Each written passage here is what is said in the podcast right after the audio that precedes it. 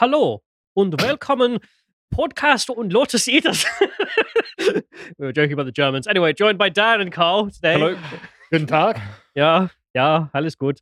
And today, uh, wir sprachen, we'll be talking about uh, visiting the ruins. The MPs are all being held hostage, and the question of whether or not there'll be a genocide in South Africa from the Bleaks.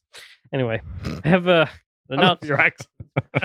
I have an announcement to make, which is that if you're uh, if you're one of them premium members, the higher classes of the Lotus Eaters fan base, the Just the gold better tier, kind of people, I think we can call them. The Praetorian The of kind of- Lotus yeah. Eaters. pay five and six pounds a pint, and oh, that's the going rate now, isn't it? in London? Yes. Bloody hell. Anyway, if you pay ten pounds a pint, but more forty pounds a month to send in video comments, you know, you guys, the gold tier guys, keep the video comments to thirty seconds. I have been made uh, may aware of this request from the editor because he's threatening to blow his brains out. So um, Yeah. please do that. Anyway, I said of the whole Shrek movie earlier. Just Thomas, I'm going to do a breakdown of this. sadly, he didn't put it in our list though, so Hmm. yeah, it's also illegal. Anyway, so um, Don't send us the entire Shrek movie. yeah, sincerely, don't. We we won't be playing those. We already have it. right. The news. The ruins. Visiting the ruins. It's a pastime I think every Englishman enjoys. I think it's Hmm. got no choice. We, we jolly over to a foreign land and go, oh, look at this. Look how your civilization collapsed. Tee hee. And then we jolly on home and enjoy the countryside and I don't know, eat bacon sandwiches. Yeah, maybe a hundred Yes. years ago. Yeah, these days, not so much. These days, you step outside and you're like, oh, it's the ruins. I'm already there. huh. I'm going back inside. And if you don't know what I'm talking about, The English response. I don't think I'll go out today. you don't know what I'm talking about. Uh, neither do I. But here today, we'll be speaking about this man, a bald man and a bankrupt man, a man who goes by the name Bankrupt and Bald. And he has a YouTube channel of 4 million subs. And he is pretty famous as a vlogger who goes to place, usually Soviet place, because he's obsessed with the Soviet Union and former Soviet republics. Is he Russian himself? No, he's an Englishman. Right. So he was one of these early uh, YouTube travel vlogger days guys who would go to somewhere that's you know in ruins because the Soviet Empire collapsed thirty odd years ago, and then would speak a bit of Russian, show off the ruins. You know, this is what life looks like there. Interesting. And he made a big career out of this. You can see. Eventually got banned from Russia, but that's a whole other story. When he wasn't visiting former Soviet republics, he'd be in somewhere like Moldova. I suppose this is a former Soviet republic. But one of the best parts here uh, that's very famous is this. So this is the capital of Moldova, where he's filming. This is a, an underpass where you walk under the road, so you go on the steps. What's left of them? Yeah. because they're mostly gone. And this video blew up. Of course, 11 million views of your country, your capital city, looking like this is pretty bad. And there's a funny story about this specific clip because it turns out the Moldovan authorities saw this video, and now these stairs are fixed because they were too embarrassed about the state of the place. Good. Embarrass your governments. Make them fix things. So when he's not doing that, he usually goes to places and visits people whose lives probably couldn't get any worse, such as uh, this chap. He's uh, resettling. Presumably from Birmingham or something. so this guy, you know, his wife's dead, and he's uh, settling in Chernobyl because he's so old it literally doesn't matter anymore if he gets radiation poisoning. Yeah. he'll be dead before he gets there. And um, That's quite a smart hack, actually, isn't it? yeah, Yeah. sa- save that. on- save on your Chernobyl. retirement bill with this simple cheat. settle in Chernobyl. Cancer won't get you before you just die anyway. But anyway, so that's his that's his shtick, right? And uh, we're not here to discuss the man. We're here to discuss what he does and what he did recently. Because you know, like I said, he visits people whose lives couldn't get any worse. Well, he went to England to back to the motherland because he resettled. and My understanding is he now permanently lives in the Czech Republic, Oh, yeah. in Prague or something, and he makes decent amount of money. I mean, four million subs. He's going to. Hmm. And so he's come back to the motherland, and this video blew up massively over the weekend because he starts it with when he left, Tony Blair had just come to power and things could only get better. Ah. and now he's come back to see what's happened to the place. And oh, God.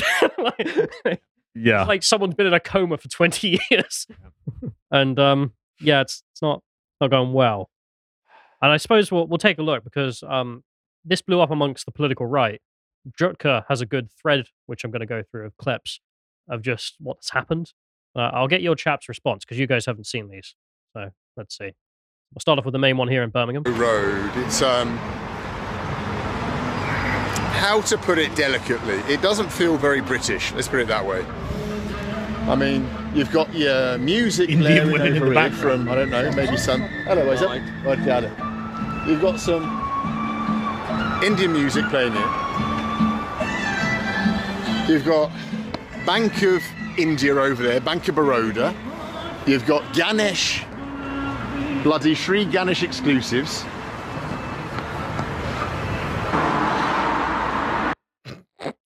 One struggle, enough is enough. Oh, I agree. It's Okay. one struggle. This is like when you go and see your great aunt Edna and she sees your kids and she only ever sees them at three year intervals. So from her perspective, they just like grow up really, really quickly. Yeah. It's like that. It's the when you see the decay after a bit of a bit of a gap. Yeah, something has happened. Well, this Um, this is colonization. So I mean, this one here, this is a, a surrender bin, and then he interviews this woman, and she's a prostitute. So what, what's a surrender bin? you surrender your knives. Oh, not just random French objects. It's No, right. but you're forgiven for that because we they aren't in the countryside, are they? Winchester doesn't have surrender bins, so I No. wasn't, I wasn't aware of them. But this one here, this is in Birmingham, and as you can see, this woman here has got a black eye. Um, he's chatting to her, and then it turns out she's a prostitute and offers him sex. And he's like, "No, no, just have some money. It, you'll be fine." So listen to that, I guess. And uh, God, look at the art in the background. Oh, Yeah. oh, beautiful.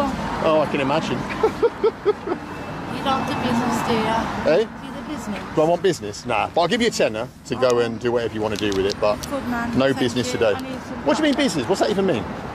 Jiggy jiggy. Oh, jiggy jiggy. No, I'm okay for jiggy jiggy today. But thank you for the offer. What do you say? I suppose. Yeah. Then he moves on. Uh, gets to Birmingham. This is the arrival here. I, before we go forward, I will recommend you guys go and watch the full video because it is something else. But these are just the highlights. Yeah. Where he turns up in Birmingham and instantly just finds piles of trash. Original Smirnoff. Okay. Just well, like India. They've got good taste anyway, but I don't know where this hotel is. I think it's in this building behind us. The fuck? where are we? Mate, any hotels around here? Any hotels around here? I don't understand what you mean.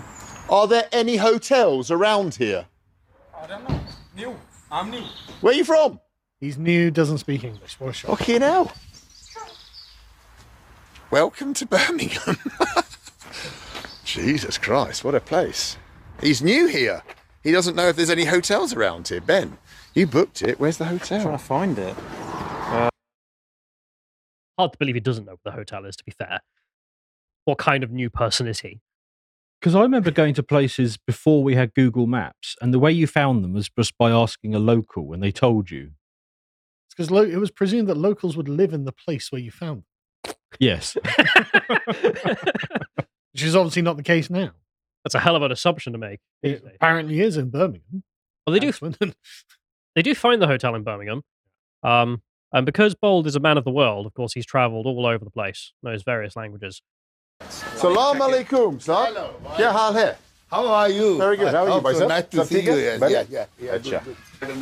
For everything here. Yes, everything you will get nice, and you will find a nice view at the back as well. Can I have a look? Yeah, yeah. Oh, it's all yours. Thank you. Oh, he said there's a lovely view at the back of the hotel. Well, this is the view at the back of the hotel that Ben's booked us into. He said a lovely view. And look, it's a view of um, a rubbish dump and some squalid houses. Crikey. I want to move to where those steps were broken. yeah. I don't know if you have much to say. I don't want to speak Well- over you, but what is there to say? I, I think to keep in mind, of course, in my mind, as I was remembering that step story and thinking, God, there's a lot to fix if the government were going to be embarrassed about this. Yeah. A bit more than just the steps. Next one in the same hotel, that Pakistani run place there, with a lovely view. Uh, Um, he's he's getting back into the hotel because they've realised, um, screw this place, we're leaving. So they're just going to go get their bags. And uh, over here, he's he's checking in. What? A blabber? What's a blabber? A, vla- a vlogger. I'm a vlog- How many of you are in here? Hello, everybody. Why are you all living in this one room? Oh my God, you're going to be famous now on YouTube. How are you? Where are you all from? Locals? Leeds. Leeds. What are you doing down here? You know how it goes. Ah, fair enough. Oh my God. Yeah, yeah, you know, I, I- your I know you're waiting for us to speak, but I've, just I've got this- nothing to say. this, this deep, hollow gnawing at my soul, which is just zapping the zapping the words from me. all, all I can think of is this fifth century Roman Christian who wrote a series of letters complaining about the Romans when the Vandals took over. And he's like, the Vandals had taken over and outlawed prostitution and gotten drunkards off the streets and fixed this place up. Why is it that it took the Vandals to do it? And this is like the opposite of that, right? So all I'm thinking is, okay, so what we need is a rampaging Germanic tribe to come in and enforce virtue. I'll call up my friends. Well, I mean, we almost had one of those a few years back, but we Yeah. spent the empire to stop it. The next one here is just him showing off. Um, this is a popular thing in Birmingham, which is to just leave like piles of trash, like random bits everywhere. Yeah. Uh, we'll get back to that a bit. Uh, he also didn't just stay in Birmingham. You can see this is Plymouth, in which this beautiful building was built in, I think, 1852 or something. That that one Yeah. behind him, and now it's just you know filled with homeless people and is abandoned, and is common as well. Just goes on and on. He keeps finding loads of abandoned buildings. Things when you're living through history, it's not obvious that it's happening to you. There would have been a time when a when a Roman man would have walked past the Colosseum when it had been recently closed and was never to reopen, Yeah. and would have thought, okay, well, you know, we, we're going through a rough patch at the moment, and presumably it will come back in a few years. Yeah. and it never did. I mean, we've got buildings like this all over Swindon as well. Yeah. Like, literally, when we walk into town to get lunch or whatever, you go past some buildings. They're actually, if you look up, they're actually they were once quite nice, but they've been derelict for at least a decade now. It's so why are they derelict? derelict? Like, why can't something be done with this? So I'm just going to show people this one real quick because it's another great example. Great Western Hotel, a beautiful old building, built probably in Victorian times. Look at it. We used to build things like this, magnificent buildings. And look at the squalor and what it's been reduced to. Look, it's even got up here a mosaic, the Spanish Armada, leaving Spain to come be defeated by the British. Look at it. It wasn't the British, the English, the Spanish, the Armada were defeated defeated by. A- And there was me thinking that my latest segment on white genocide was going to be the most depressing of the bunch, but actually it looks like sweet relief at this Go, point. go back to the beginning of this one because you can see the uh, signage on the building, right, where it says "Hope" in the background. It's like, yeah, okay, well there we go. So we've got the sort of pathetic left-wing ideal. Here's hope. This is what we support. It's like, okay, but also you support the total degradation of our civilization. But I don't support hope. I support lashing people until this is fixed.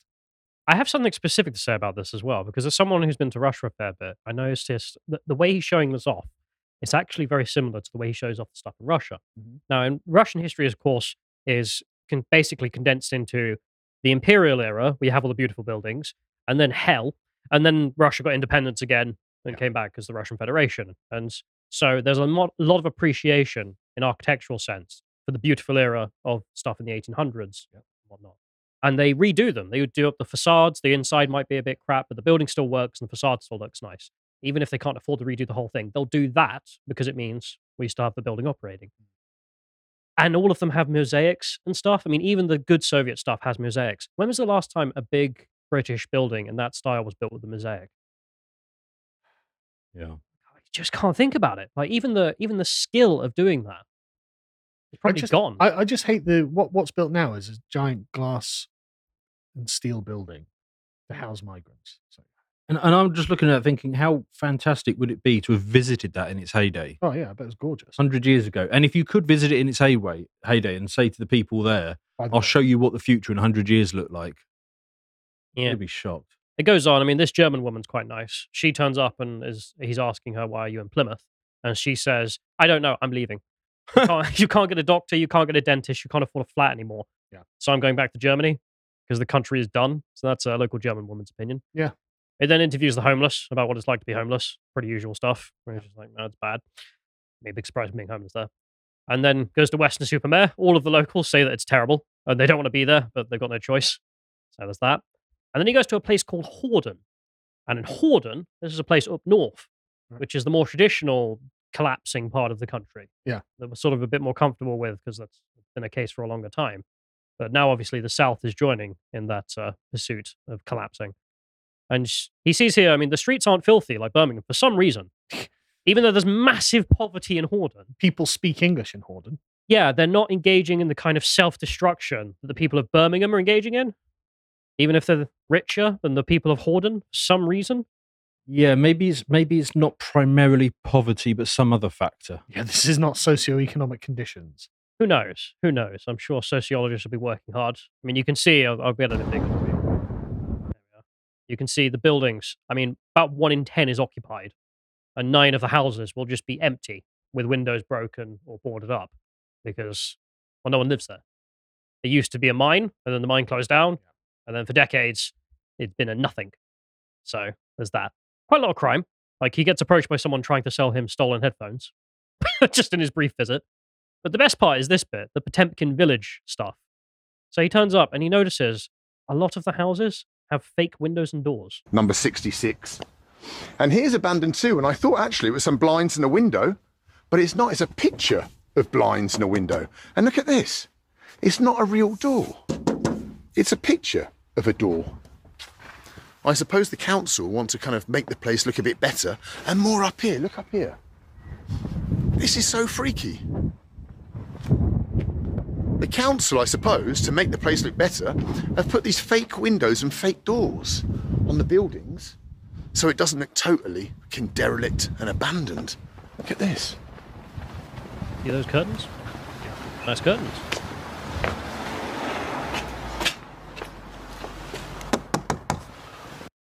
They're just painting over the decay so we don't notice. Yeah.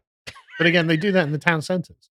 Yeah. The town when they, oh the shop's closed down, right? Paint a vibrant shop, put a wallpaper of vibrant shop over it. So Oh, why would you do that?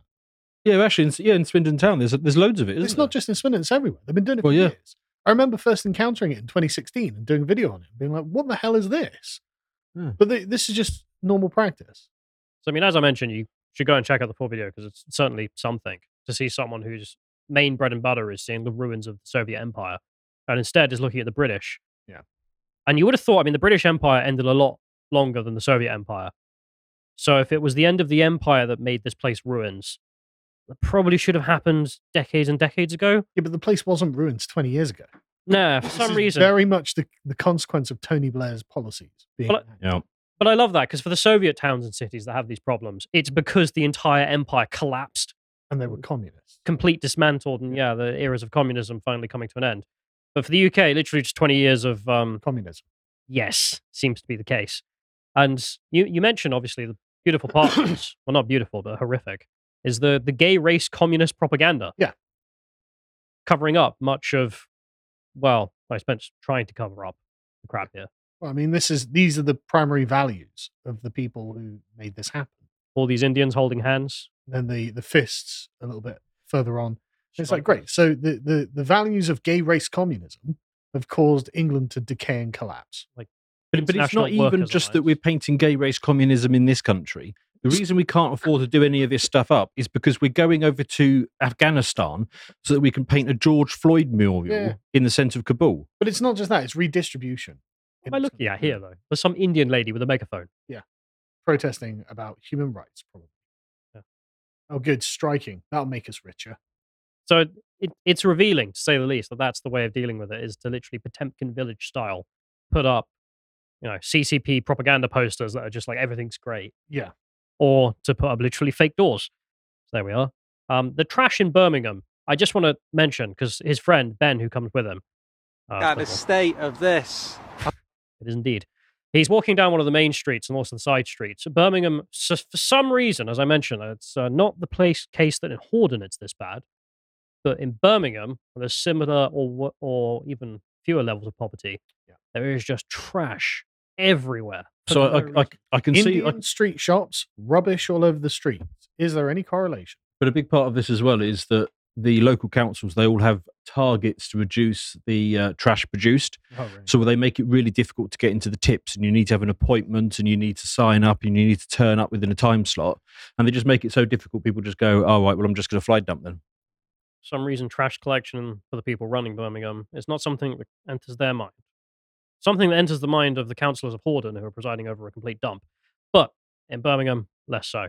I mean, he goes on here just to walk down like several main streets, and it's just, it's just awful. The only place I've ever seen this done to this level is when I was in Kosovo, and that's because it's not a real country. Yeah. like it's it's a struggling uh, nation for even recognition. Birmingham is in the same place as that. There we are. So, so yeah. I, I mean, I've travelled around, you know, Asia and India, and it's it's not that bad there. No. It doesn't look like that there. I mean, there is some littering in the street, uh, especially the poor areas of India, but it's but it's nowhere near as bad as that. But the whole purpose of uh, Bald's video here was to show England away from London. So he literally says the um, Roman city of Londinium. What's life like away from there? Yeah. And we can see, I mean, I mentioned before, this is data for people, which is if you look at the richest and poorest places in Western Europe, for example, this is a list here. Um, the richest is London, but then the poorest places, nine out of 10 of them are in the United Kingdom for all of Western Europe. Right. The disparity is Yeah. bad, but it's not just that there's a disparity. It's that why is why are these places so much worse off than everywhere else in Europe, who presumably would have the same problems? There we are. This is long running. I did see some people blaming Brexit for Bald's video. It's like, no, no. This is the problem before Brexit, mate. this Yeah. graph was made before Brexit. So was this one, which is back when we were in the EU. And as you can see, some regions, when you take into the cost of living, actually can afford as much as a rural Polish peasant. Yeah. That's how bad those places are off compared to the, well, very high rich area of London there and some of the south. But now the south is on that list, as we've seen with Bald's video, because this was 2014, I believe that graph was made. So what is that? What are we on for now? 10 years later?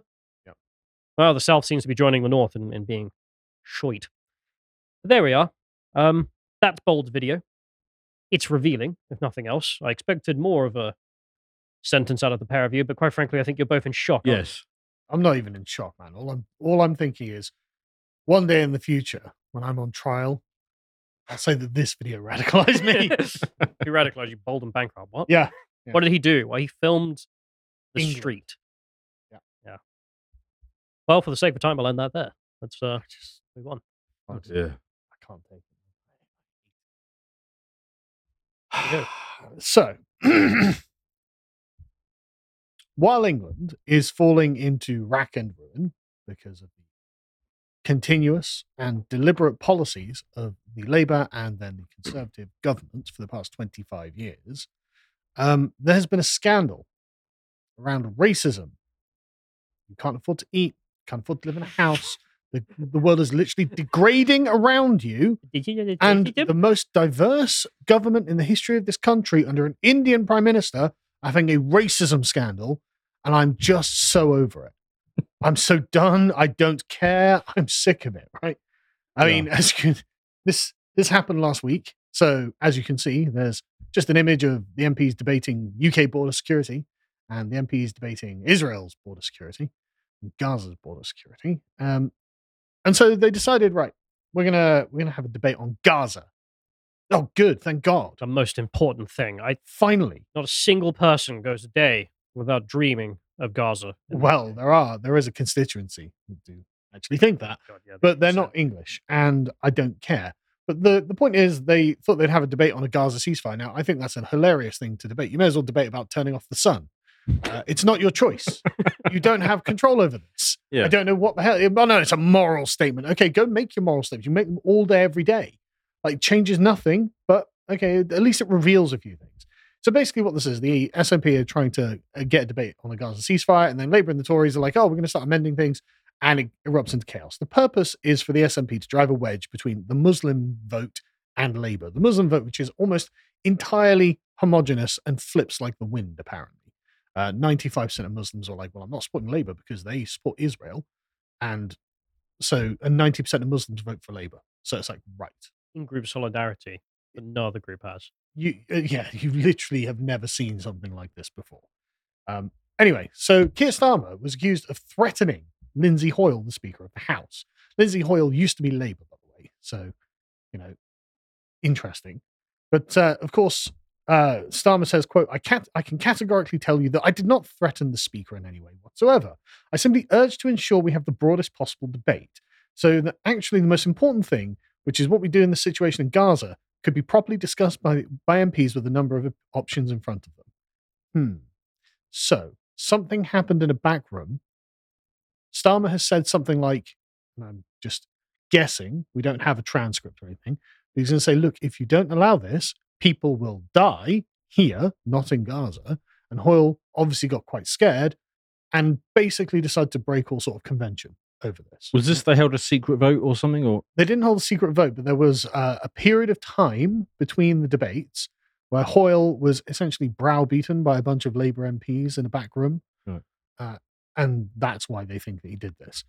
Right? So, according to The Guardian, there were rumours on early Wednesday that Labour were, were leaning on the Speaker, Lindsay Hoyle, to break with convention and allow both the Labour and Tory amendments to be debated to save face for Keir Starmer, to head off mass rebellion, and probably other reasons, Ah. right? But again, this is all implied. Other reasons. Yes. And you'll see why this is implied in a second, right? Again, it really isn't just going to be about saving face for Keir Starmer or to head off a Labour rebellion, right? This Right, because the SNP put forward this vote, which would have It was a debate. Oh, They okay, wanted a debate and And- then a resolution. I see. Um, Hoyle had appear, appeared at the Prime, Prime Minister's question times, but the moment he ended, it was it ended. He was out the door, hotly pursued by Starmer's team. Clearly, the Speaker had yet to make up his mind on how to proceed: to go with convention and drop the Labour amendment, or plead special circumstances and let the whole House vote on both amendments as well as the SNP motion. Finally, Hoyle returned to the chamber. He had made a decision. He would allow both the Labour and government amendments. The Tory and SNP benches went wild with outrage. Cue total chaos in the Parliament. Right. So, okay. So Hoyle then comes out afterwards and apologizes. And again, just the nature of the apology reveals that this is not simply about the partisan politics of Labour versus Conservatives versus SNP. I will reiterate I made a judgment call that didn't end up in the position where I expected it to. I regret it. I apologise to the SNP. Just, just bear with me for. I apologise and I apologise to the House. I made a mistake. We do make mistakes. I own up to mine. I would say that we can have an SO24 to get an immediate debate because the debate is so important to this House. I will defend every member in this House. Every member matters to me in this House. And it has been said, both sides, I never, ever want to go through a situation where I pick up a phone to find a friend of whatever side has been murdered by terrorists. Right. There we go then. Because, I mean, you know, why would terrorists murder one of the MPs over, oh, I don't know, parliamentary procedure or something like that? Well, what, what sort of terrorists are these? Right wing radicals? or- Well, at the same time, there was a massive Islamic mob outside oh, of I. Parliament projecting uh, from the river to the sea, uh, Palestine will be free on Big Ben, and Right. uh, assaulting Martin Daubney, assaulting um, uh, Maya Tusi, and chanting and sending death threats to people. Right. That's why Lindsay Hoyle is effing terrified. That's why he thinks, and that's why he comes out and says, "Look, I don't actually want any of you to be murdered." It's an interesting statement, isn't it?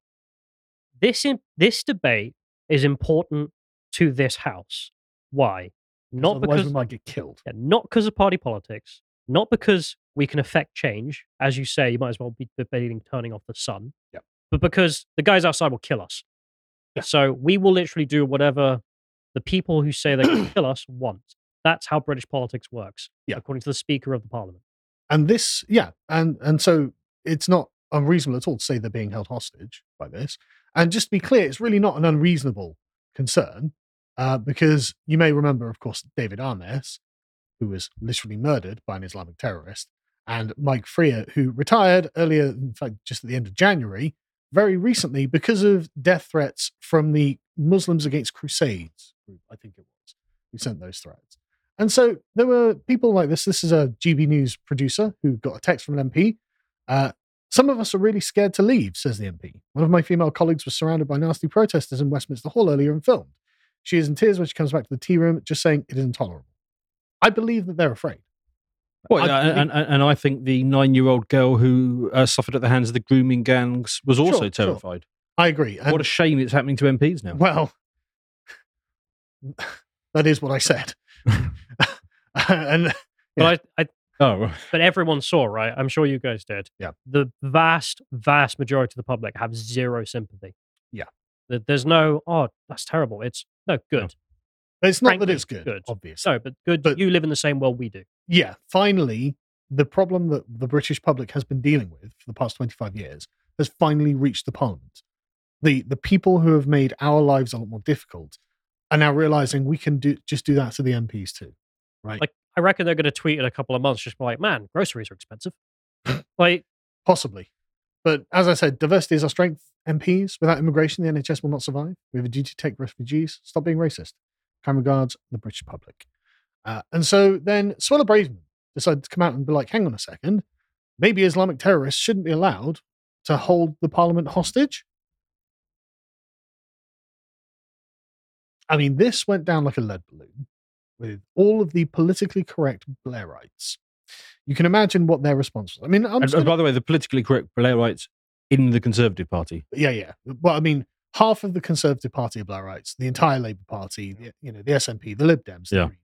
You know, they all sign on to the Blair consensus. Except with the Tories, they call themselves modernisers, but the same thing. They are Blairites. They're all Blairites. we'll Uh, stop for a minute just to assess the fact of her claim, which is yeah, mob outside, MP saying they're getting death threats, so that's why they're doing what the mob wants. MPs literally afraid of their lives. Lindsay Hoyle comes in and goes, "Look, I just don't want any of you murdered." the mob are Islamists.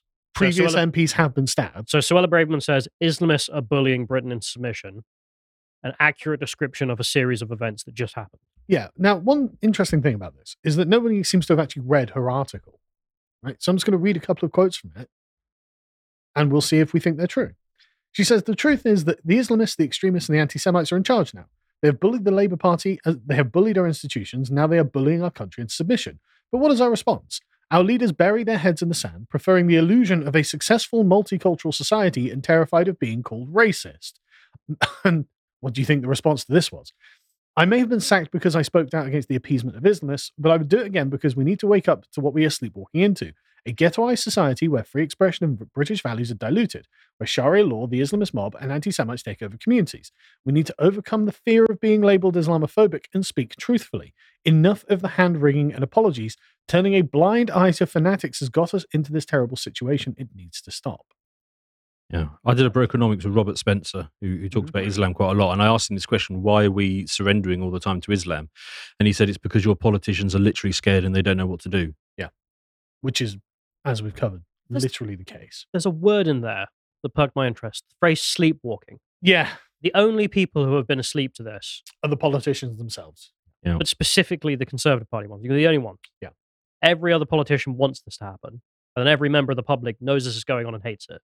The only people asleep are you. Yeah. The Yeah. the rump of the Conservative Party that are not Blairites are the ones that have been asleep for this. Uh, the Blairites, of course, are all completely in favor of this regime and agenda because they have imported it and kowtowed to it for the last 25 years. And so this caused some a bit of a stir. But the problem that the people who hate Suella Braverman have is, as you can see from her profile picture, she is a brown woman. And they can't just go, oh, I see you hate brown people then. However, Lee Anderson is not a brown woman. And Yeah. so when he went on GB News, and we'll watch just the, the 30 second clip, and he, he responds to I this. heard the comments. Yeah, I heard the comments earlier you was making about Suella. Some of the comments she made earlier this week, and I I don't actually believe that these Islamists have got control of our country. But what I do believe is they've got control of Khan and they've got control of London. And again, this stems with Khan. He's he's he's, he's actually given our given our capital city away to his mates. We've got Starmer. Beware. Because if you let Labour in through the back door, expect more of this and expect our cities to be taken over by these lunatics. Well, I mean, that also happened under the Conservatives.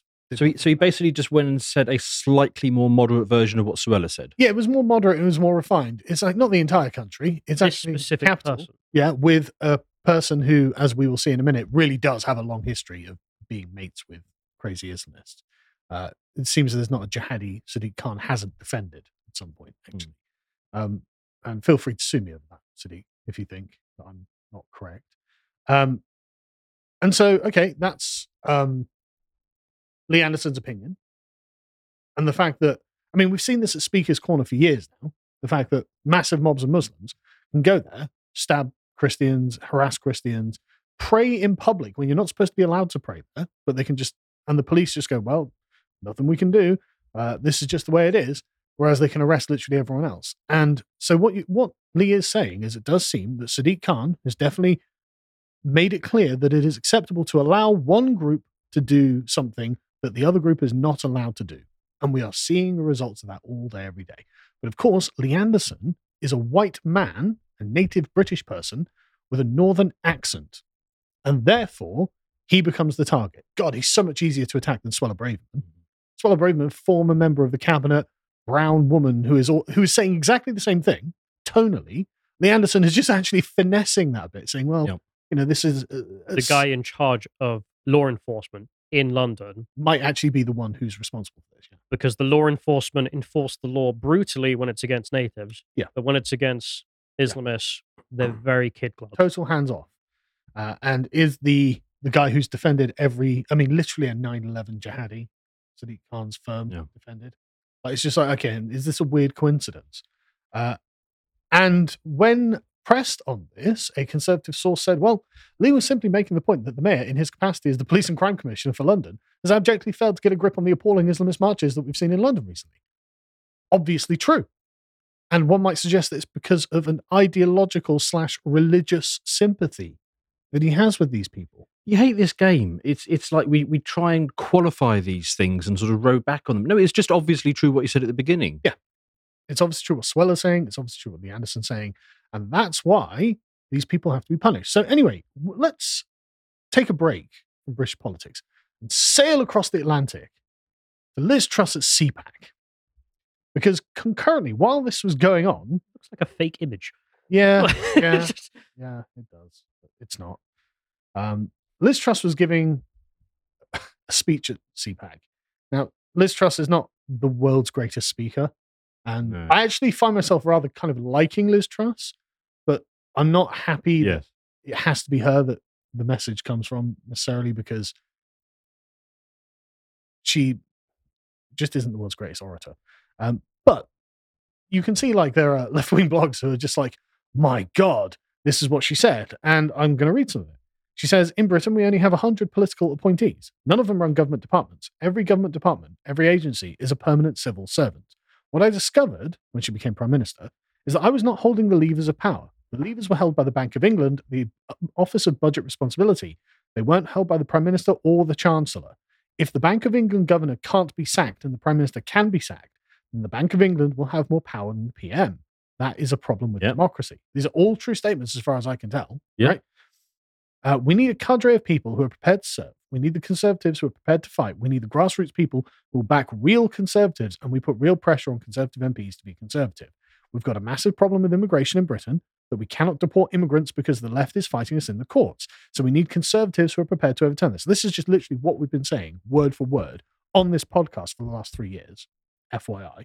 Well, I mean, the only thing I'd quibble on is we don't need the Conservatives. Conservatives are going to stop you from doing all of those things. Sure, but she's identifying her own party as the But we're not the only guys either. Like anyone with eyes Sure. has seen that this is the case. sure i'm not saying that she's been watching us what i'm saying is you know at least all of the the people on the right harmonizing going oh that is the problem right everyone can see the same problem right uh, she says there's going to be a by-election in the next few weeks in rochdale that could uh, see a- an islamic party a radical islamic party win the by-election a majority of, a vast majority of britons don't want this to happen. They want to be a country that is uh, they don't want to be a country that's subject to islamic terrorism a country that backs hamas. Uh, we have to reflect the people of britain's views. That's why we need to take on the extreme leftists and she seems to have uh, no particular problem with uh, a certain Muad'Dib, Islamic um, by which I mean uh, Romy Tomlinson, uh, which, as you can see, they're like, oh my god, Steve Bannon described Tommy Robinson as a hero, and she just said nothing about it. So, okay, good, that's, that's Yeah, interesting. he's a folk hero. Yeah, exactly. So that's another massive scandal that's happening at the upper echelons of the Conservative Party. Because, of course, Lee Anderson was what, he's the deputy chair of the Conservative Prime Minister, uh, uh, the Conservative Party, and of course, Liz Truss, famously the world's shortest. Lee Anderson serving. was fired for what he said. And Well, well, he yeah, we'll get to we'll get to that. So uh, anyway, so back in Parliament, all of this chaos is going on, and everyone's pressuring Sunak. Well, hang on a second, you're you're not allowed to have a guy who says things that people think are true, are you? Uh, and so Labour Chair Anneliese Dodds said Lee Anderson's comments were unambiguously racist and Islamophobic. Okay. Lots and lots of Labour MPs, like Dawn Butler, sent very official sounding letters to the Prime Minister going, Excuse me, Mr. Evil Conservative, I hate you. I hate everything you stand for. I hate Britain. I think this country should be destroyed. And if you don't fire Lee Anderson, I'm going to call you names. Signed, your mortal enemy, Dawn Butler. Right? All of it, like loads of them. And it's like, look, why, why would the Conservatives listen to any of this? But the problem is, of course, the call is coming from within the House. Uh, Lord Gavin Barwell, a Tory peer and former Chief of Staff to Theresa May, said that Anderson's comments were a despicable slur on Sadiq Khan. Right. So he's just jumped. No, you can't smear Sadiq Khan. Why? I love the opposition. I love I love my enemies. They're the best. Exactly. Why are you doing this? Imagine, imagine Donald Trump coming out and being like, "Well, you don't criticize Biden." Yeah, I know. It's, it's mad. Rory Stewart, a former Tory minister, you remember Rory the Tory sits down with the communists and go, Yeah, I'm a proper Tory. That's why I'm here talking to you and having a great time. Opium man. Yeah. Uh, he says the idea that London is in the grip of Islamists is deluded and it's awful. An obsession that thrives among a bizarre and dangerous coalition. No conservative MP should ever be spouting this stuff. I mean, it's Huh. literally the case if you walked out of the House of Commons, you would get beaten up by them. Yeah. It's not safe for Rory to walk the streets because he was a conservative MP. You know, anyway, whatever, right? You're not allowed to say this thing, these things. That's the point. You're not supposed to be saying these things. So, uh, like, I mean, this is just Jon Ashworth, uh, Labour MP for Leicester South, being like dangerous conspiracy theories, vile Islamophobia. And it's like, wow, this is a fantastic advert. Leicester East is full of slaves. yes, that's No. well. This is for Leicester South, Oh, so you know that's that's uh, what's her face? Um, Woos lady. I forget her. Yeah, I can't remember her name. No, but thi- this is the guy for Leicester South, and because he's totally different, you can tell that this place hasn't been diversified yet.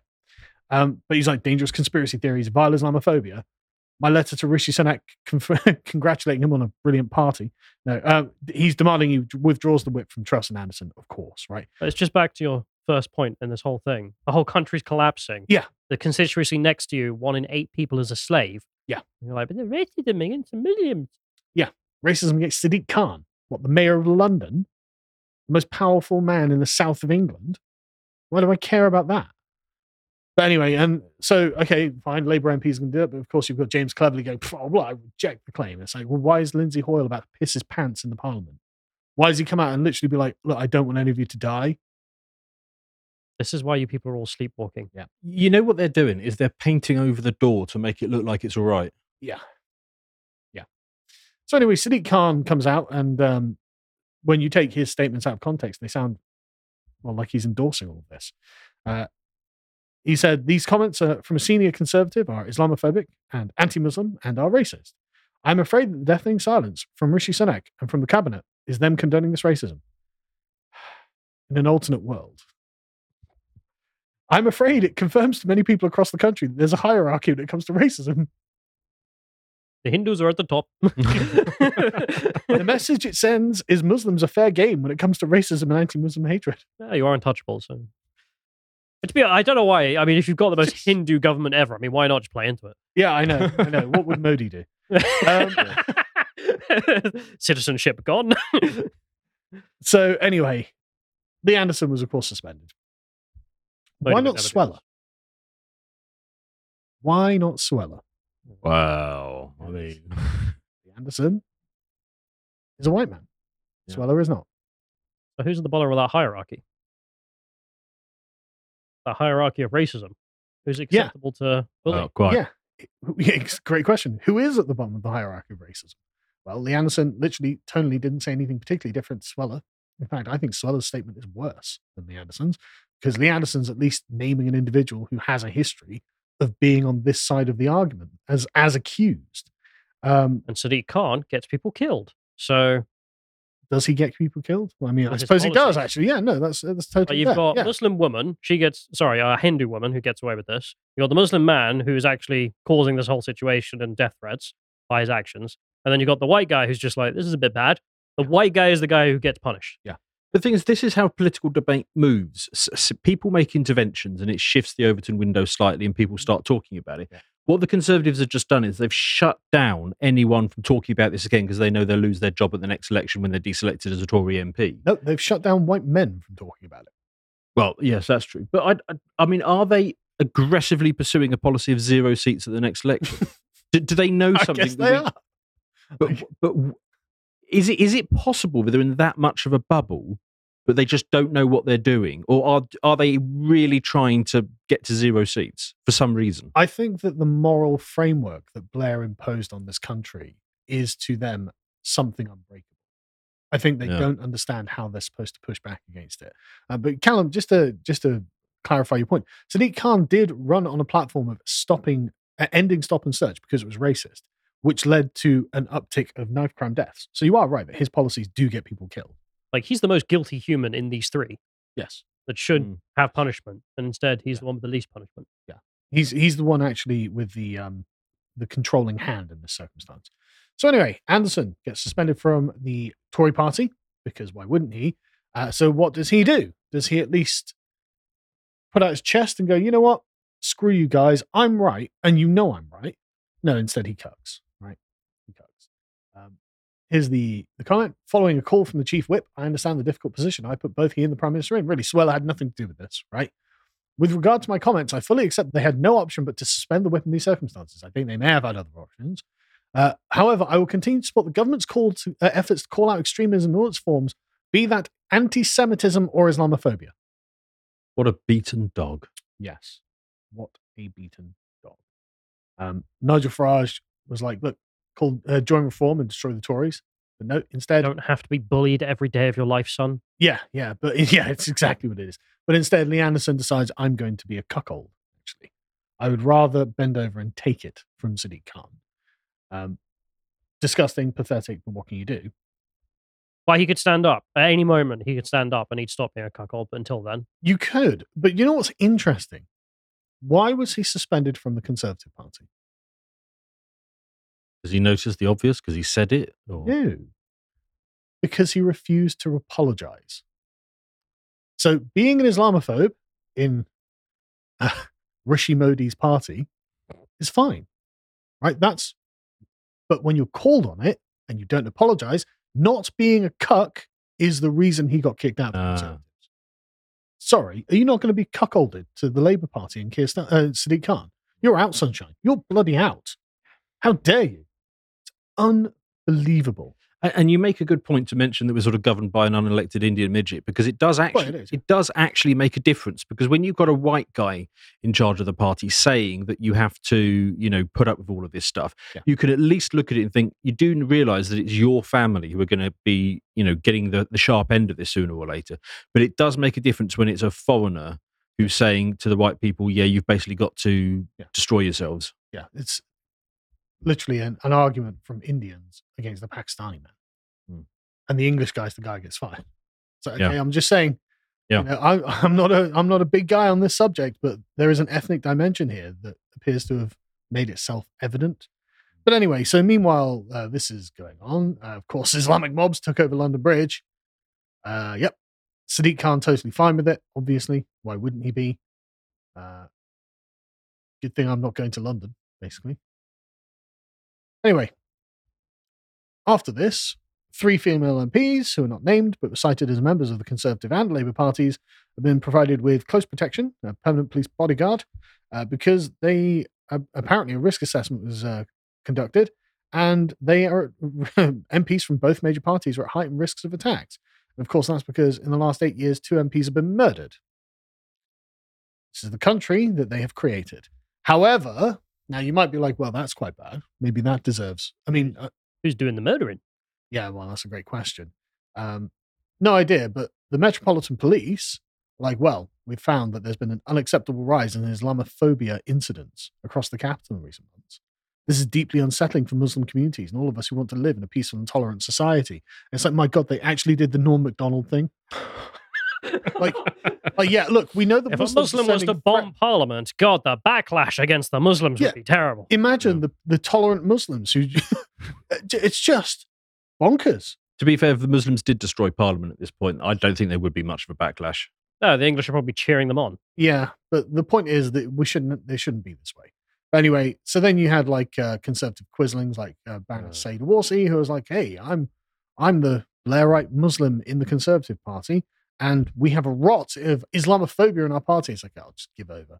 But anyway, so so getting to uh, Sadiq Khan, and just a quick quick thread here about all of the extremists that he's defended in his career as a lawyer, a human rights lawyer, of course. Uh, 2003, he his he was a consultant of a defense team that defended uh, I can't pronounce that a 9/11 terrorist who confessed to being a member of Al Qaeda. Um, he uh, also defended Louis Farrakhan. You know the guy who said, "I'm not anti, I'm not an anti-Semite. I'm anti-termite." Uh, Nation of Islam leader, massive anti-Semite. Blah blah blah. Um, there have been a bunch of others, of course. Uh, he didn't ban the Al Quds March, which glorified an illegal jihadist terror organization. He, of course, Yeah, that's a direct action he could have took and didn't should have taken. because of why? Yeah.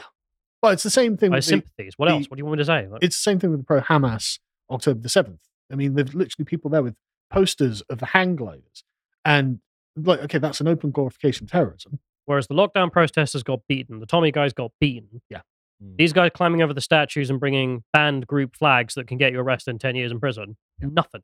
Just leave them alone. Sadiq's brother in law uh, participated in demonstration led by uh, the black flag of ISIS. Well, I'm sure that, you know, different brothers. So, Yeah. I just, okay, it's just just weird. Just something that happens. Uh, do you know the statistics on Muslims out of interest? Which ones? I was running some statistics. It turns out because there's 40,000 Muslims on the terror watch list in the Oh, United yeah. Kingdom, Yeah. which is 1% of all Muslims in the United Kingdom, which means if you're in a room of 100 Muslims, statistically speaking, one of them will be on the terror watch list. Whereas for non Muslims, it's one in 15,000. So I'd have to be at an Ariana Grande concert. Yeah. But you think that march? I mean, how many people are at that march? Yeah. 'Cause Right. Then you run the statistic and, And you've then got there's a thousand self-sel- terror suspects. Yeah, but then there's a self selection bias as well. Yeah. So anyway, Sadiq, of course, goes winning. to Al Qaeda recruiters' marches, and it's just it, it, it keeps going on. Right? It keeps It's going. just painful how obvious all of this is. Yeah. But uh, but anyway, so this this is he's got a long history of being sympathetic to Islamic extremism uh, and defending it under his capacity as a human rights lawyer, guys. Uh, but anyways, Sunak finally finally issued a statement, right? And I realize it's gone on a bit, but this is just oh god, it's just so awful. Anyway, he says the re- events of recent weeks are but the latest in an emerging pattern which should not be tolerated. Legitimate protests hijacked by extremists to promote and glorify terrorism, elected representatives verbally threatened and physically and violently targeted, and anti Semitic tropes beamed onto our own parliament building. And in parliament, and again, Sadiq Khan's police decided they weren't going to shut that down. It would have been illegal. Like Martin Daubney went there, was like, You're not going to stop that. It's like, No, it's illegal. Yeah, it's illegal. So they're just going to let them do it, right? Uh, and in parliament this week, a very dangerous signal was sent that this sort of intimidation works. It is toxic for our society and our politics and affront to liberties and values we hold dear in Britain. Our democracy cannot and must not bend to the threat of violence and intimidation or fall into polarized camps who hate each other. I think it's really a little bit too late for that. The explosion, the explosion in prejudice and anti-Semitism since the Hamas terror attacks on 7th of October are unacceptable as they're un-British. Put simply, anti-Semitism is racism. Oh God. Okay, yeah, okay. All we can talk about now is anti-Semitism. Brilliant. Liberties and values that we all hold dear. Now, for some reason, Yeah. there's massive anti Semitism. For some reason, lots of the people on one side of the aisle don't hold these dear. I like the line that says, I am proud to be Yeah. the first British Asian Prime Minister. I noticed that he didn't say, I am proud to be elected the first British Asian Prime Minister. Yes, I'm proud to be the first British Asian Prime Minister, but I'm even prouder when that, when it happened, it was not a focus at all. It is what makes me most proud of this country because it's proof we're the mo- most successful multi-ethnic democracy in the world. It wasn't a focus because you bloody rigged it, mate. No one voted for you, Sadiq. You cooed the government. And Yeah. you're like, yeah, multi ethnic democracy. Yeah. Sorry, you coup the government, And if I was, and the ethnic groups are all trying to kill each other, and you're like, successful multi ethnic democracy. and then you just pan out, the camera keeps panning out, and it's the decre- decrepit ruins of England that he's zoom. You see Yep. zooming out on, and it's like, what the hell is going on here, man? But anyway, so uh, you know, you got like uh, journos who are like, "Oh, it feels like we got very close to anarchy." Uh, sorry, what? Like it would be anarchy for Lee Anderson and Suella Braverman to say things that are true about this country? Oh, he's not talking about the mob. He's talking about He's people talking about on the mob. The narrative. oh, what a massive. What will he do about Braverman and Truss? That's it's anarchy if they're allowed to tell the truth about what's going on. Well done, Tim Walker. I'm sure that the mobs will spare you when your time comes. But anyway, I just want to finish this by saying, look, right, go over to lotuseaters.com, sign up, support us, because of course we get demonetized for this sort of thing, and then go and watch my reps- my video on the concept of representation. This is one of the few books that ever talks about what it means to be represented, and then come back and watch this segment. And ask yourself at what point are you being made present? Because if you are an Englishman, you got made present in what happened to Lee Anderson, right? That will happen to you. That will probably happen to us, happen to everyone. Like this, the country has essentially been hijacked for foreign interests by an agenda that does not do anything to serve this country. And it's just driving me mad. Leave it there. Good ending. Let's go. We'll move on and talk about the segment which we're still struggling. the, the impending future we're, we're still trying to name that we won't get censored on. So, uh, who knows this guy? This is um, Julius Malmo, the 42 year old up and coming star of. Is it Malmo? It's Uh, Malema. Malima, Malema, yes, He, Malema. he looks like a very Swedish city. Well, it is, yeah, but it's quite diverse, though, isn't it, Malmo? So, so that's maybe what I was thinking of. But anyway, right. So this I is I can't help but notice that he looks like quite a jolly fellow, right? He looks quite friendly and approachable. Like, you know, if he if he was serving you in Starbucks or something, you'd be like, "Yeah, mate, how's it going?" You know? so he could also get a job in like a Butlins or something Yeah, like that. yeah, yeah, yeah. He looks like he'd be chill. Grandma's going to vote for him. Um, he's got a yeah. nice smile. Yeah, yeah, yeah. He looks got Well- friendly eyes, doesn't he? As well, as we get into it, friendly eyes may not fully represent the character of this chap. Possibly not. Yeah. No, he he is the um, up and coming star of South African politics. Um, he he's the sort of widely regarded as the guy with the sort of most charisma and ability. When I say political ability, I don't mean, of course, somebody who can actually fix potholes. I mean, He's quite good at dancing and chanting "Kill the Boer." well, yes, funny you mention that because I've I've, I've got that coming up. Um, now, I, I, before I do, I just a quick note. A lot of people are confused about the sort of history of South Africa. It's not the case that the whites turned up and displaced all the blacks. No, they the turned up after. yeah. Yeah, the Bantu basically immigrated down from sort of central West Africa. Hmm. They sort of came down and they arrived about the same time as the Boers were coming in. And there were people who were originally there. The, the, I can't pronounce it, but the Khoikhoi Yeah, and the San. nomadic herdsmen. Yeah, and the Bantu came in and basically killed them all off. Yeah. Um, so, so, it's, so uh, you know, South Africa has that sort of history. But anyway, t- talking about Mister um, Ma- Malmer, he likes to sing songs. Let's see if we can get. Um, here we go. This, this is this is one of his songs. Enrich the Boa. You have to give it a click if you want to hear it. No, where's my clip? Sibram Konto Alliance. Sibram Konto Alliance. Shoot to kill. Kilawa. Shoot to kill. Namansa. Kiss the poor. The farmer. Kiss the poor. The farmer. Brr, pa. Pa. Brr, pa. Pa. Attention. So Kill the boar, kill the farmer. yeah, shoot to kill.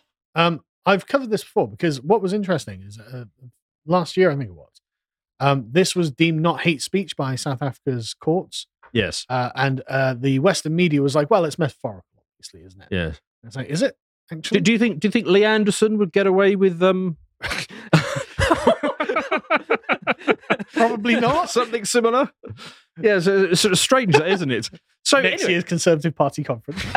yes, if, you just, if you just came out, kill the farmer, kill the journalist, you know, no, no, no, or, or the Muslim. What's the farmer done? Yes, quite. Um, but no, so so I've got a simple question that sort of comes from this. He's the rising star in South Africa. The ANC's um, fortunes are waning. We're coming to that in a bit. What if he does get into power? And what if he actually does it? Well, there was a clip of him saying, "Look, uh, we're not calling for the genocide of all the white people in South Africa yet."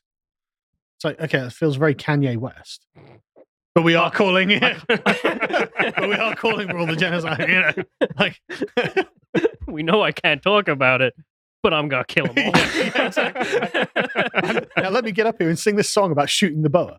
You know, like anyway. So we can, we come back to our view on whether it's actually likely to happen or not. But just thought experiment. Let's just say that he does do it and it happens and it's now a thing. It's been done. The question I want to ask is, what would the reaction in the West be to that? Well, if the October seventh attacks is anything to go by, what did you think decolonization looked like, guys? I mean, sincerely, that will be because that was the viral tweet from what, who was it again? some. Some leftist. Yes.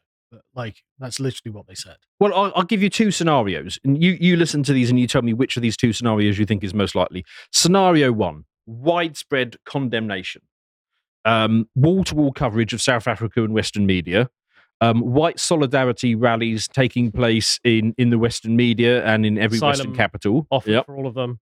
Um, every every Western leader issuing a statement in support of the white people. Like Um, Ukraine, we're going to have flags up. Well, that was my next point. Uh, Downing Street, the Arch de Triomphe, and other major monuments being lit up in an image of white people looking sort of stoic Just the South. African flag. Yeah, South African flag. and um, The old one. Yeah, yeah, yeah, yeah. it- yeah the it- clothing it- is that likely? Scenario two, just in case you weren't sold on Whatever scenario. scenario two is, it's going to be this one. so scenario two is um, Western governments immediately sponsor a "Don't Look Back in Anger" campaign yeah. Using using So Sally can wait.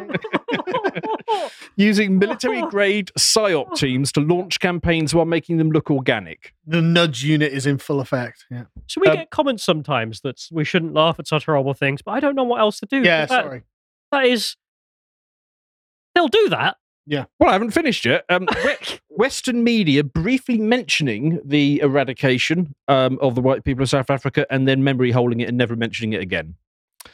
Um, lefty intelligentsia soft advocating that it was a good thing with Net positive. like what you said. Um, what did you think liberation actually meant? Um, That'll be the Guardian article. yeah, and and uh, my best part of scenario two is conservatives spending a weekend on Twitter coming in really hard by saying, "Imagine if the roles were reversed," and then dropping it themselves three days later because the left isn't talking about it anymore. Um, and the AI is being updated to explain that actually it's complicated. Yeah. So so which of the and actually that is that is actually a thing um, because Really? at, at the moment, I thought, what what does Gemini think about it? Because Gemini is basically a safe bet of what the end, Oh, okay. the worst opinion is. And at the moment, even Gemini says that white genocide in South Africa is a bad thing. Right. Okay. I'm surprised. Yet. But- Gemini's like, I hate white people, but Yes, I mean, w- w- even when even Gemini uh, Gemini says that this is too far left wing, you know that you know this is this is a bit far. But in scenario two, what would happen is the training data would be updated by actually it's complicated, and then that answer would change. So um, yeah, what do you think? Imagine if this AI existed during the 1930s. Just the, the, the German version of Gemini. Jesus Christ. Somebody's got to be building that. No, it already exists. Andrew Torba's made it. well, I didn't want to say that. Give give me an image of someone from Iran, and it just gives you a German, blue eyes and blonde hair. I mean, it, it is the reverse version. Oh, God, I've But the, Yeah. the- the become that conservative who's like, oh, the roles were reversed. The, the, the reason I the reason I pose this thought experiment is just to demonstrate: is it vaguely possible that we might have a problem in our society? I mean, I don't know. What do- what do you think is more likely, scenario one or scenario two? Well, obviously, scenario. two. I uh I'm I'm a little bit you know, you used to show me that movie where the guy's saying that where we're going we don't need eyes. Yeah. we don't need eyes. Event Horizon. That's horrific Yeah. because genuinely like you see the South Africans and they've got their rifles and they know they know full well that every western country is not going to even lift a finger. Yep. They are In fact, we're going to condemn them for resisting. I mean, I look back at Rhodesia, and if you ever listen to the Rhodesian songs, one of the big themes they have is actually almost shock that the British decided to embargo them. Where it's like, are you serious? Yeah, sorry, went we're through- siding with the communists. Yeah, we went through the colonization together. You funded it, and then we fought in World War One with you in the mud and blood and gas, and then in World War Two, and then we helped you defeat the Japanese, and and then you just like, yeah, no, we don't need you. Yep. What? Yeah. Uh, but that shock, that's not there in the South Africans. They know they're on their own. Yeah, they know in advance they're going to be betrayed. I normally don't like talking about South Africa because the problem is, is, is we all need to avoid prejudice. But it's very difficult to spend more than five minutes looking at South Africa without having every single one of your prejudices confirmed, Oh, were you looking at the rape concreted down. Yeah. Yeah, and then the interviews that was it Ross Kemp did. So, you know, is that is rape good? And they're like, "What do you mean rape? What's that?" You know, and saying, oh, "No, no, we don't think it's bad at all. It's totally normal." What was the statement? He says, um, but don't you think of the, the bad consequences of rape? And he's like, ah, yeah, yeah. Sometimes I get AIDS. Yeah. she, yeah, I get AIDS. Maybe she gets pregnant and then the child exists and that's bad, but we can get an abortion. It's like, no, no, the consequences for the woman. and they literally, in silence, stare at Doesn't understand the question. But you- the look on his face as well is just like, Yeah. oh god. That was the day that Ross Kemp stopped being a liberal. Yeah. Maybe no- we aren't all the same. not a point our parliament has got to Yeah. so far. But um, you know, there, I mean, I talk about this guy because I mean, ANC is absolutely dominant in, in in South African politics. Um, you know, and, and the reason they're so dominant is because they led the effort to end apartheid, which was, of course, a very good thing. Um, very good thing, and um, you know their, their achievements include um, life expectancy in in um, South Africa going down from when they took power, it was sixty two, Yeah. uh, and then it went down to fifty three. Don't forget the rolling blackouts, affirmative action, Oh, yes.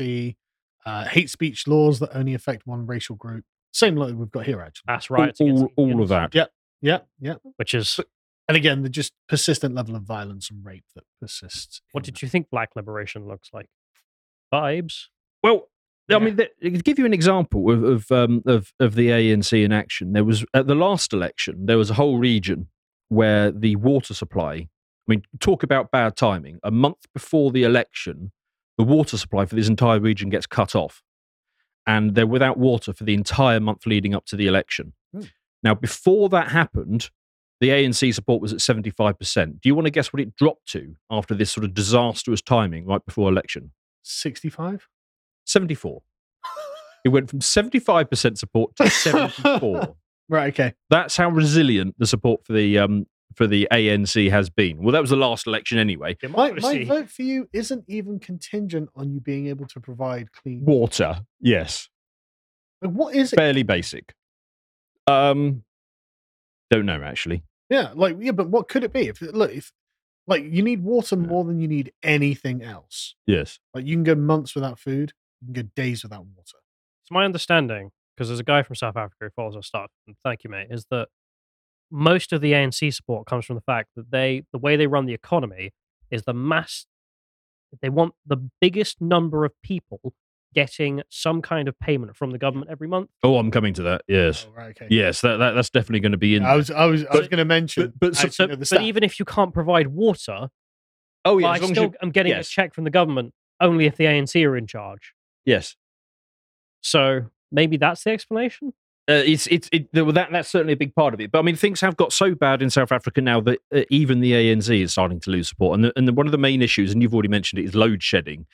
Um, so you actually get an app if you if you live in South Africa. Oh no, hang on. I I, I, I put what did I? I can't remember. Why I put him in now. But anyway, I put him in for some reason. Anyway, so um, Justice for Sam. uh, yes. Anyway, so if you live in South Africa, you basically get this app on your phone, um, and it tells you when you're going to be getting power cuts. So on Friday, the 12th of May, you'd look at it and you say, okay, I'm going to get 12 hours of power cuts today, and it's sort of broken broken down between these times. Load shedding. yes, Now that's that's a bigger problem in South Africa than you might first think, because you might just think, okay, that's a bit inconvenient, and the lights are going to be off, and I need to recharge some torches. But we've all seen those videos of the mother with a child in the back driving home, and her electric gates open, and she drives in, and then thieves run in, and she needs to sort of pull a gun. But of course, if your electric gates don't open at all, you need to stop on the street and get out with a child in the back and with your car unlocked. You know, great, is it? well, and pos- and and, and how do you run a business in South Africa? Yeah, no. Um, if you don't Intermittently. if you Yes. don't have electricity, you end up with a famine. This is what happened in North Korea because when Mm. the electricity supply ran out, the factories couldn't work, which meant there was nothing to sell to buy food. And if you can't buy food, you starve. Yes. Well, and the even big, bigger problem with this app is is I mean, look, you can see you've got a nice stretch there between six a.m. and ten thirty a.m. So, what do the locals do with this information? They start stripping the power cables off because they know the power's off, so they can sell the copper within it. So then, of course, uh, future power cuts are more Not a problem Permanent. because it's a permanent. severe. Well, yes, quite, quite. So, um, look, what what you're seeing in in in uh, South Africa is a sort of advanced mix of massive corruption and competency crisis. Yeah. Um, it's what we've been talking about. Well, we're starting to see with places like Boeing in the West now. This is just 30 years into the future of that. Um, and and actually, the weird thing with um, with the sort of corruption, particularly in the power thing, is it's actually in the interests of the people who run South Africa to have these sort of power cuts and, and for things to become despotic. And the reason for that is because when something goes wrong, they can then take a massive amount of money and give it to a contractor who just happens to be a family member or a friend and say, okay, you go and fix it. Now, of course, they don't actually go and fix it, they just pocket the money. Yeah. And this is just South African politics at this point. I did do a brokenomics on the, um, on the, on, here we go, on, uh, on South Africa with um, a, um, a a local billionaire who um, he's getting involved in politics in the Cape Town, and that's actually a very insightful um, interview on um, what what happens in South Africa. So, um, the upshot of all of this is that new polls are now showing that the ANC might actually dip below 50% support. And the significance of that with the South African system is they then have to go into a coalition government with somebody. Yeah, and who's the other option? Well, so there are there are there are some options, and actually, I did I did even watch a um, a white South African YouTuber talking about these options, um, and I found it slightly worrying because fellas with a spear in their logo or no well, they've both got spears in their bloody logo, Callum. Ah, yeah. that's a fair point. So, so, so first of all, he talked about the ANC. Sunny Hills. Sorry, but like at least Angola has a. I think they've got an AK, don't they? Look, if we had a political party that had a longbow in the bloody thing, I'd be quite Yeah. proud of that. So I don't, I don't see that as being embarrassing. No, man. Just like the one's a sunny hill, series of hills with the sun shining over, and the other's red a murder. literal melee weapons. So it's like, okay. That's a good point, actually. But this this uh, South African YouTuber that was he was a white South African as well. He he made this video, and it goes to show the sort of extent of the problem they've got because he was looking at these options, and he said, well, and he was listing all the problems of ANC, um, and then he was talking about um, um, DA, and, and he was saying that um, it's so problematic that they got a white leader, um, and and he thinks it's not necessarily wrong for there to be a white leader, but you know this party has issues with inclusivity and stuff like that. White people are evil and need to die. So And then while he was making the video, the power went out. and then because because the camera has its own battery, Yeah, he's just- recording in the dark. yeah, you just see the light go out, and and so he he sort of makes a face, and then there's this jump cut, and he comes back two hours later, and he says. Oh yeah, sorry about that. Um, we we we had uh, we had load shedding. Anyway, so so the problem with DA is they keep they keep losing um prominent black supporters, so they've clearly got a race issue in there. And then he goes on to talk about the EFF, who literally want him dead. Oh, I'm sorry, I'm sorry, mate, but this isn't this isn't particularly complicated. One of these parties is driving you into the ground. The other one wants murder you literally dead. I don't care. Y- y- You just vote for the party with the white guy. It's not even that. Just vote for the party that's like, hey, here's a brighter future that involves sunshine and rolling hills and power. Well, yes. Like electricity. Possibly even the rule of law. could we have water?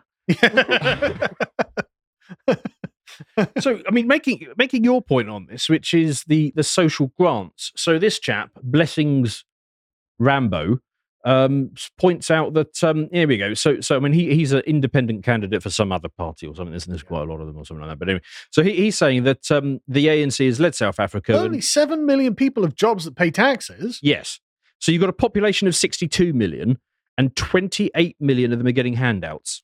Only 7 million are paying taxes. Yes. Like, almost, like what's that? Like 12% of the country pays taxes. Well, it's How can we make that happen? yeah. Well, it's it's it's, it's actually even slightly I know.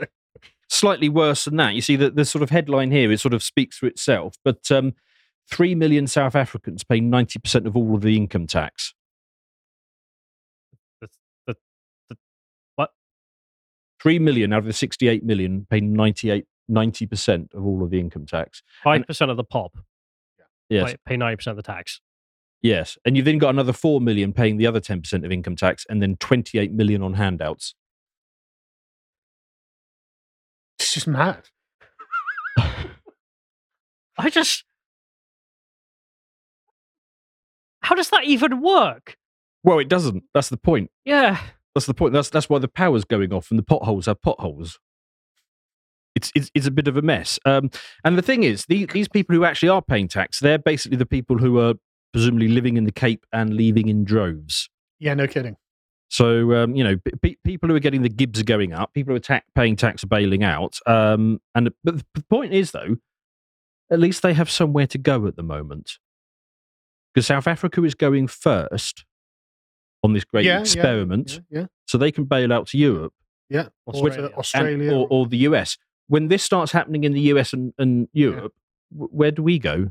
Australia. We're all going to go live on the big island. Why do we have to keep fleeing? Well, it's where all the English are going currently. So, I mean, like, uh, one of our editors came back. Yeah, I and- know, I know. I know. And well, I'll tell the audience the story, which is that Yeah. he came back and noticed that all of the English uh, young people are in Australia. And he was like, yeah, and all the people with kids who are young were all English. I was like, oh yeah, that's where they are. Because you just don't see them in Swindon, for example. They're not there. They don't exist. Literally, huge populations of the young just went to Australia. So are we all going to end up in Russia eventually? They're open to us. I, I, don't know. if thinking, you I was saw. thinking Hungary, maybe. Well, Russia Yeah, did. Hun- Hungary or Russia. That's going to be basically the only choice for the white people when this when this eventually works its way through the system. the Russian government sincerely did say they will accept refugee applications from South Africa for whites oh, because they want help with the farming. So Oh, good for them.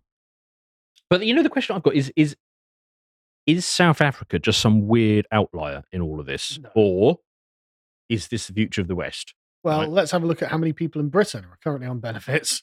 Yes. who they are? Well, I mean that's the thing, right? So, so will this massive push for, for for diversity hiring turn out differently in the West, or will it turn out exactly the same way it turned out in South Africa? Well, Okay. it's the definition of insanity to keep doing the same thing and expect different results. Well, here's another question for you: What about ramping up more diverse groups in political power? Um, will it will it increase corruption, or will it turn out exactly the same way as it did in South Africa? tell you a story. Go on then. So most people think we got our nuclear weapons off the Americans. We didn't. The Americans invented nuclear weapons, and we had to do it independently. And then we, and then we realized we were broke, so we decided to have an, uh, a joint agreement with the Americans where we'd sit down and share nuclear technology. So the British and the Americans went and sat down, and the British realized they didn't actually want to share, so they went bugger it and just shared everything. And then the Americans walked out the room, and then came back in, and said, "Well, it seems that uh, physics in Great Britain works the same as it does in the United States." I have a feeling Right. sociology works the same in South Africa as it does here. Yes. Well, I've got more questions. What about this one? Will importing millions of people who are dependent on government handouts turn out differently in the West than it did in South Africa? Or is that, is that the same problem? Maybe maybe those Americans are wrong. Maybe Right. Physics works different places. Yes, it's very possible. So the only white pill that I can sort of add at the end of this is on balance, having looked into it, I don't think that South Africa actually will have a white genocide. And the reason I've come to that conclusion is because uh, the competency crisis um, and corruption also affects the Sorry, police and the laugh. army. But you're basically saying they won't have enough fuel in the cars to get to the farms. Pretty much, yeah. Pretty much. So, so there are there are nine thousand private security firms in South Africa employing four hundred thousand people. They won't be able to pull up Google Maps because the power will be off. Yeah, but there were 405,000 private security personnel in South Africa protecting protecting basically the white people, and there was far more of them than there is of the army and the police Hmm. because they're so underfunded and so incompetent. And and as we talked about in the Brokenomics interview with um, with Rob Hersov, is the is the private security firms are going down the range every few days and letting off you know hundreds of rounds. The police are allowed to do target practice once a month, and they can shoot three times. So you know that competency crisis is, is going throughout there. So so the only reason I think that there isn't going to be a white genocide in South Africa is because they're so incompetent they couldn't physically pull one off if they wanted to. They don't have enough ammunition. Yes. Mercenaries could overthrow the army. Yes. Yes, that, that, that could come to that. Although they've already done that once, and um, you know they, they they suffered international condemnation for it. So so that's my sort of white pill for the day on this one. Good. It's that actually um, government corruption uh, and the competency crisis and diversity hiring could actually be a good thing in the end because it means they'll be too incompetent to pull off a white genocide. On that cheery note, let's go to the video comments. Hi, Lotus Eaters. My name is John V. I'm a new subscriber. I just wanted to say thank you to you guys for all the interesting and informative videos. And I also wanted to say thank you to Connor because I recently read an article in of his in the European Conservative about St. Edward's Church and being a Tolkien fan. I really appreciate you drawing attention to it and the point you made about preserving old world, world charm and traditions. Well, thank you very much for signing up, and we will pass on your kind words to Connor. And that's a very pretty picture. I assume you painted. Yeah, next one. Dan, I just want to comment on your Brokenomics used car episode, and I just want to say never buy from an auction. I was looking for this thing. I went to an auction, really solid looking car, looked as good as this thing, and I found the frame rail was patched with cardboard and then undercoated over. Not safe, not cool. It's not even a hard patch. It would have taken me like two hours to fix it. If they're lying about that, what else were they lying about? That's the kind of stuff waiting for you at auctions. You have to buy from an auction. Know what you're looking for. Don't hope to find something. Choose a couple specific cars, know them well, investigate them thoroughly, and pray to God that you don't get hosed and you miss something. Because I've seen really smart people get absolutely hosed at auctions. Never, never, never. If you have to, know what you're doing, man. Good comment. Thanks very much. Okay, next one. Hey guys, I tried to record a video comment about the debate with Narinda, but I just couldn't fit it into 30 seconds, so I made a 12 minute YouTube video. Here it is. It's on my YouTube channel. You can find the YouTube link on my website. Please do more such interviews. P.S. I'm about halfway to monetization, so any boosts would be greatly appreciated, guys. I, will- I will sign up immediately. Well, we Well, I actually already have, but yes. But no, your your Narinda thing, it's um, it's generating quite, quite a lot of reaction, isn't it? Yeah, I I mean I didn't like not enjoy it either. Like, it was entertaining as far as I was. Was it the next day once my headache had subsided? because at least th- those of us out there, we could just take our headphones off every now and again. yeah. But uh, no, it was a, it was a good one. That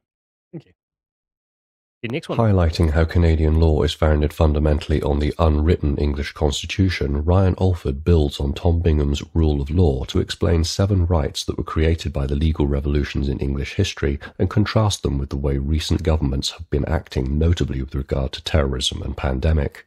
Legal theory in England can be traced back to time immemorial, which is not some mythic age, but the time of the medieval kings before John. This was the time that English common law was being recorded and codified into the basis of the landscape to come. that sounds quite interesting, actually. We actually can go back even further. Like you can find the laws that Alfred the Great compiled and uh, read them, and they're all they're all quite like commonsensical. But what? Ignore me. I'm being childish. I'm reading the chat. like a lot of it's like um restorative. So it's like if you break someone's finger, you owe them ten shillings or something, stuff like that. Mind you, if you really dislike somebody, that might be a price worth paying. Maybe. Only ten shillings. All right, let's go to written comments on the site. Uh, that Texas gal says Monday morning coffee with a side of black pill. Delightful. Yeah, sorry, but like, just keeps happening. Uh, Arizona Desert Rat says, "Well, aren't you a ray of sunshine this morning, Callum?" Why? Country didn't change. like, Baron, Walk says, This tells a lot about the population. It shows there are no feelings of connection to the land, and why would anyone want to live in a dump? And it also shows the population doesn't care about the future of the region, as why would they want to raise children in a dump? It shows that these English towns and villages truly have no future, and this is the end. Uh, yes, basically. Uh, Ramshackle, Ramshackle Otter, brackets woman, that's my fault, sorry. Um, obvious that the girl has no white British patrons, as jiggy jiggy is not a phrase I've ever heard a white British person use. Why did the rest of her comment get redacted? I don't know, but um, he is redacted. I want to go and read it now. But do you use a lot of prostitutes? I don't know how you. I've no idea. But jiggy jiggy. It. I mean, it's it's a highly diverse area of Birmingham. Yes. Uh, we could run it. Through Yeah, you've got to simplify it so that even the people who turned up very recently know what you're talking about. yeah. I've told you about Den fucking man, didn't I? I don't think so. Den fucking man. No. It was a German boatman. Right. You know, one of them migrants. Uh, he turned up in Berlin and was arrested for sexually assaulting a woman. Oh, yeah, and then they checked his uh, uh, body and they found a piece of paper where he'd Google translated a few phrases. And he literally was just the only phrases he had were, I want to fuck. Please, can we fuck? I want fuck. So he just became a meme of Den fucking man. The Bald and Bankrupt latest YouTube video says something if they can happily go to what is perceived to be the most sketchy place on the planet, but one night in Birmingham is too much, says Victorious G. Hmm. Uh, Naravar says, I work in central Birmingham, and from where I am, I can see the Hippodrome Square. For those unaware, the Chinatown slash gay village area is relatively well off, but it's going downhill. The roads are crumbling, litter is everywhere, homeless druggies are everywhere, and everywhere is grey and lifeless. Except, of course, the massive, pristine Pride mural on the ground in Hippodrome Square. Cars aren't allowed on it. Events are heavily restricted to protect colours. The whole thing is hemmed in by barriers of peace. Could not be a more perfect illustration of the decline. Good comment. Yeah. It's just, God, it's so depressing. It makes me want to say things that I can't say. Uh, Omar says, You would think the biggest, biggest reason we don't build anything beautiful, beautiful anymore is the cost. But I have to wonder how much red tape specifically disincentivizes or outright prevents aesthetically British designs. See, if I were in charge, I'd make it so it was mandatory. So essentially, everything would probably cost like 10 or 15% more, but at least it looked pretty. Mm. I'd be like, "Eh, don't care. Um, Derek says it's very telling when the MPs are concerned for their own lives, yet don't give an F when their constituents and citizens are under threat and living near broker in poverty. Uh, yeah, I mean, this is why the don't look back in anger thing because of the Manchester Arena bombing, even though the guy literally failed to prevent it because he was afraid of being called a racist. And we funded the bomb. Oh yes, I forgot that. Yeah, the security guard. He could have stopped it, but, He's like, but "Hey, didn't want to be called racist. That Muslim man looks like he's got a bomb. Well, we, Am al- I racist? we we also could have stopped it by not funding him. Well, we paid money literally for the bomb. Yes, we paid Bomb- literally for the the bomb bomb. parts were paid for by taxpayers' money. Yes. Matt says the outrage over Lee Anderson is simply because Europeans aren't supposed to notice the in-group preference of other groups. Yeah, that's it, it's because he's an Englishman, which is why that happened to him. Uh, Chance says the demons in government would rather risk their own lives by importing endless amounts of radicalized Ahmeds and Mohammeds before they would even consider representing you or their constituents. It is mad, isn't it? It's like, no, I Yeah. would actually rather be surrounded by people who want to kill me and will threaten to do so rather than represent your interests in parliament. See, your uh, statement that the England is the last country occupied by the British Empire, I think becomes more and more true every day. And that's a nice example because the people who run British society, who are non uh, foreigners, they seem to have an imperial mindset in everything they do. They want to be a viceroy. Yes. They want to live that life for some reason. Yes. Because I don't know how else you you get to that where you're like, oh, I want everyone around me to be something that could kill me and a colonizer. Like, the only person who would ever want that is someone who wants to be viceroy. I I can only assume they're like I should have been born in about 1870 and I should be presiding over India. Well, that is British exactly what I think. So I can I can get with that Well, thought process. you need to join the Conservative Party. You thought about being mayor of London? But the thing that confuses me so much, right, is th- these people cannot be in that much of a bubble because everywhere you go, people understand exactly what's happening. It's, it's like not it's not a confusing thing, and these people all go back to their constituencies, and they must have relatives and mates who who t- who talk frankly to them. Have you met So I'm just forced to conclude that they must literally want zero seats at the next election. I, I just don't get it. I'm, I don't know what's going on. I would love to interview Rishi Sunak.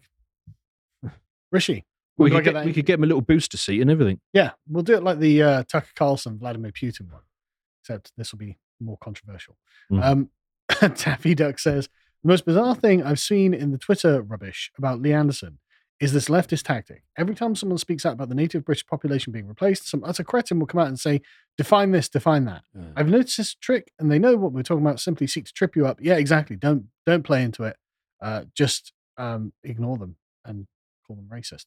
No. Um, George says, you know what? The South African commies are honest. If you plan to genocide somebody, at least be open about it. And there is something to be said for that. Like, you know, the Conservative Party, are they substantively different to the EFF? They're just hmm. That's a good point. they're just quieter about it. Julius, Julius Malema was like, hey, I'm going to shoot you all. And the Conservatives are like, no, we're not going to shoot you all. So We're just going to let somebody else stab you Yeah, exactly. after we've imported them. Exactly. It's going to bring in people who are going to shoot you all. But also the the genocide thing there. I mean, there's a few ways you do genocide, and one of them is just through demographic change. Yep. And for the under 30s, less than 50% of the British under 30s are white British. Yeah. So there you are. You've achieved it. That's that's just So, it. say that number again. for the under 30s of the Yeah. British population, less than 50% are white British. Bloody hell. Yeah. You made a tweet the other day that I really, really liked, which is that you wrote something that was in economics, all that matters in tre- is trend lines. The rest is just time. Yeah. Yeah. I mean, I ran the numbers the other day. We should be a minority white British country by, I think it was six years. Six years. Yeah. Oh, yeah. I suppose if the Conservatives keep importing a million people a year. If you run the trends as they currently are. So by 2030 census, that's it. Six years. It's not long. So Brandon um, Thomas says, kill the farmer. What could go wrong? Well, we could ask Zimbabwe. What did go wrong? Well, mass starvation. Yeah. The British abandoned us, and we don't know why. Yeah. Hmm. Suits the Redcoat says, if they do start Boer genocide, executive outcomes will come back out of the woodwork. Remember, you used to be able to join the Belgian forces to fight UN forces in, in the Congo. And I, for one, think that's pretty based. I mean, you know, on the plus side, the era of the paramilitary mercenary company is going to be golden age, absolute golden age when the collapse of civilization in Africa happens. So, you know, if you're into that kind of thing, Do you think we get look this? future's looking bright. If, if, if we do if we do sign up for a South African mercenary company and go and fight, do you think we get the same treatment as the people who've gone over to fight in Ukraine? We'd be hailed as heroes. Um, I mean, you I will. mean, sincerely, the white South Africans will be like, hell yeah. yeah, I was going to say. You Oh yeah, be by oh, no, their supporters. I'm talking about back home. No, no. Yeah, Um, Eh, screw them. What do they Mm. know? yeah, exactly. What do they know? Exactly. Um, what do they know of England? Good question. Uh, Passing says it's really sad to see South Africa brought so low. If you think about how far they've fallen, it really makes you think about the state of our countries. Also, what the what the hell are the white South Africans going to do? Um, well, I mean, if I were, I I, I remember I used to work in a call center, and there's a guy from South Africa there. Oh no, sorry, he's from Zimbabwe, and I because I'd never heard Zimbabwean accent before. He's a white guy, and uh, I, I remember talking to him about it. He was just like, "Yeah, we had to flee." I was like, "Why?" Like, me and my because I'm like 24, you know, and like I didn't know anything about Zimbabwe. I didn't think anything about the world. What? and I, was, I just hate that excuse. Was just like, I'm 20 something. I Well, no, it, uh, like uh, literally, I didn't No know. well, a, a, a better excuse is that Tony Blair had only been in power a few years at that yeah, point. yeah, literally, it's like 2003 or something, and it's like Love Actually is the the the, the normal state of affairs, the nightmarish UKIP ethno state Yes. that we lived in in like 2004, right? And so I'm working in this call center. I was like, "Oh right, well, what's happened?" He was like? He sort of told me about. it. I was like, "Oh, that sounds bad." You know, like- like, I, d- I didn't know anything I should start a about YouTube channel. Yeah. No, no, that was 10 years later. And because feminists got into my video games. Um, but the, the point being, like, I think that's going to be really, unless, unless you're prepared for the long war, uh, it's just leave. Go again. I, I, if I were in South Africa, and I know that that's not a nice thing to say, but like, So the Rhodesians held out for 11 years. They fought for 11 years of war. Um, the South Africans are looking at something similar, but it's again trend lines than just time. Because the way the Zimbabweans won the Bush War against the Rhodesians is they just managed to make conditions bad for the whites to the point that they would leave, they would emigrate, and then just time. 11 years of Bush War isn't actually that bad a strategy if the white population is continually continuously going down Yep. at which point you just win. So the South Africans, if the Uh, conditions are made where the whites will emigrate, you've already lost. It's just a matter of time. Well, and it, and it's like that quote from Starship Troopers. It's simple numbers, guys. There's more of them. they have more, yeah. Anyway, we're out of time. Um, if you'd like to join the Bush War, sign up at lotuseaters.com and uh, we'll be back tomorrow. Bye.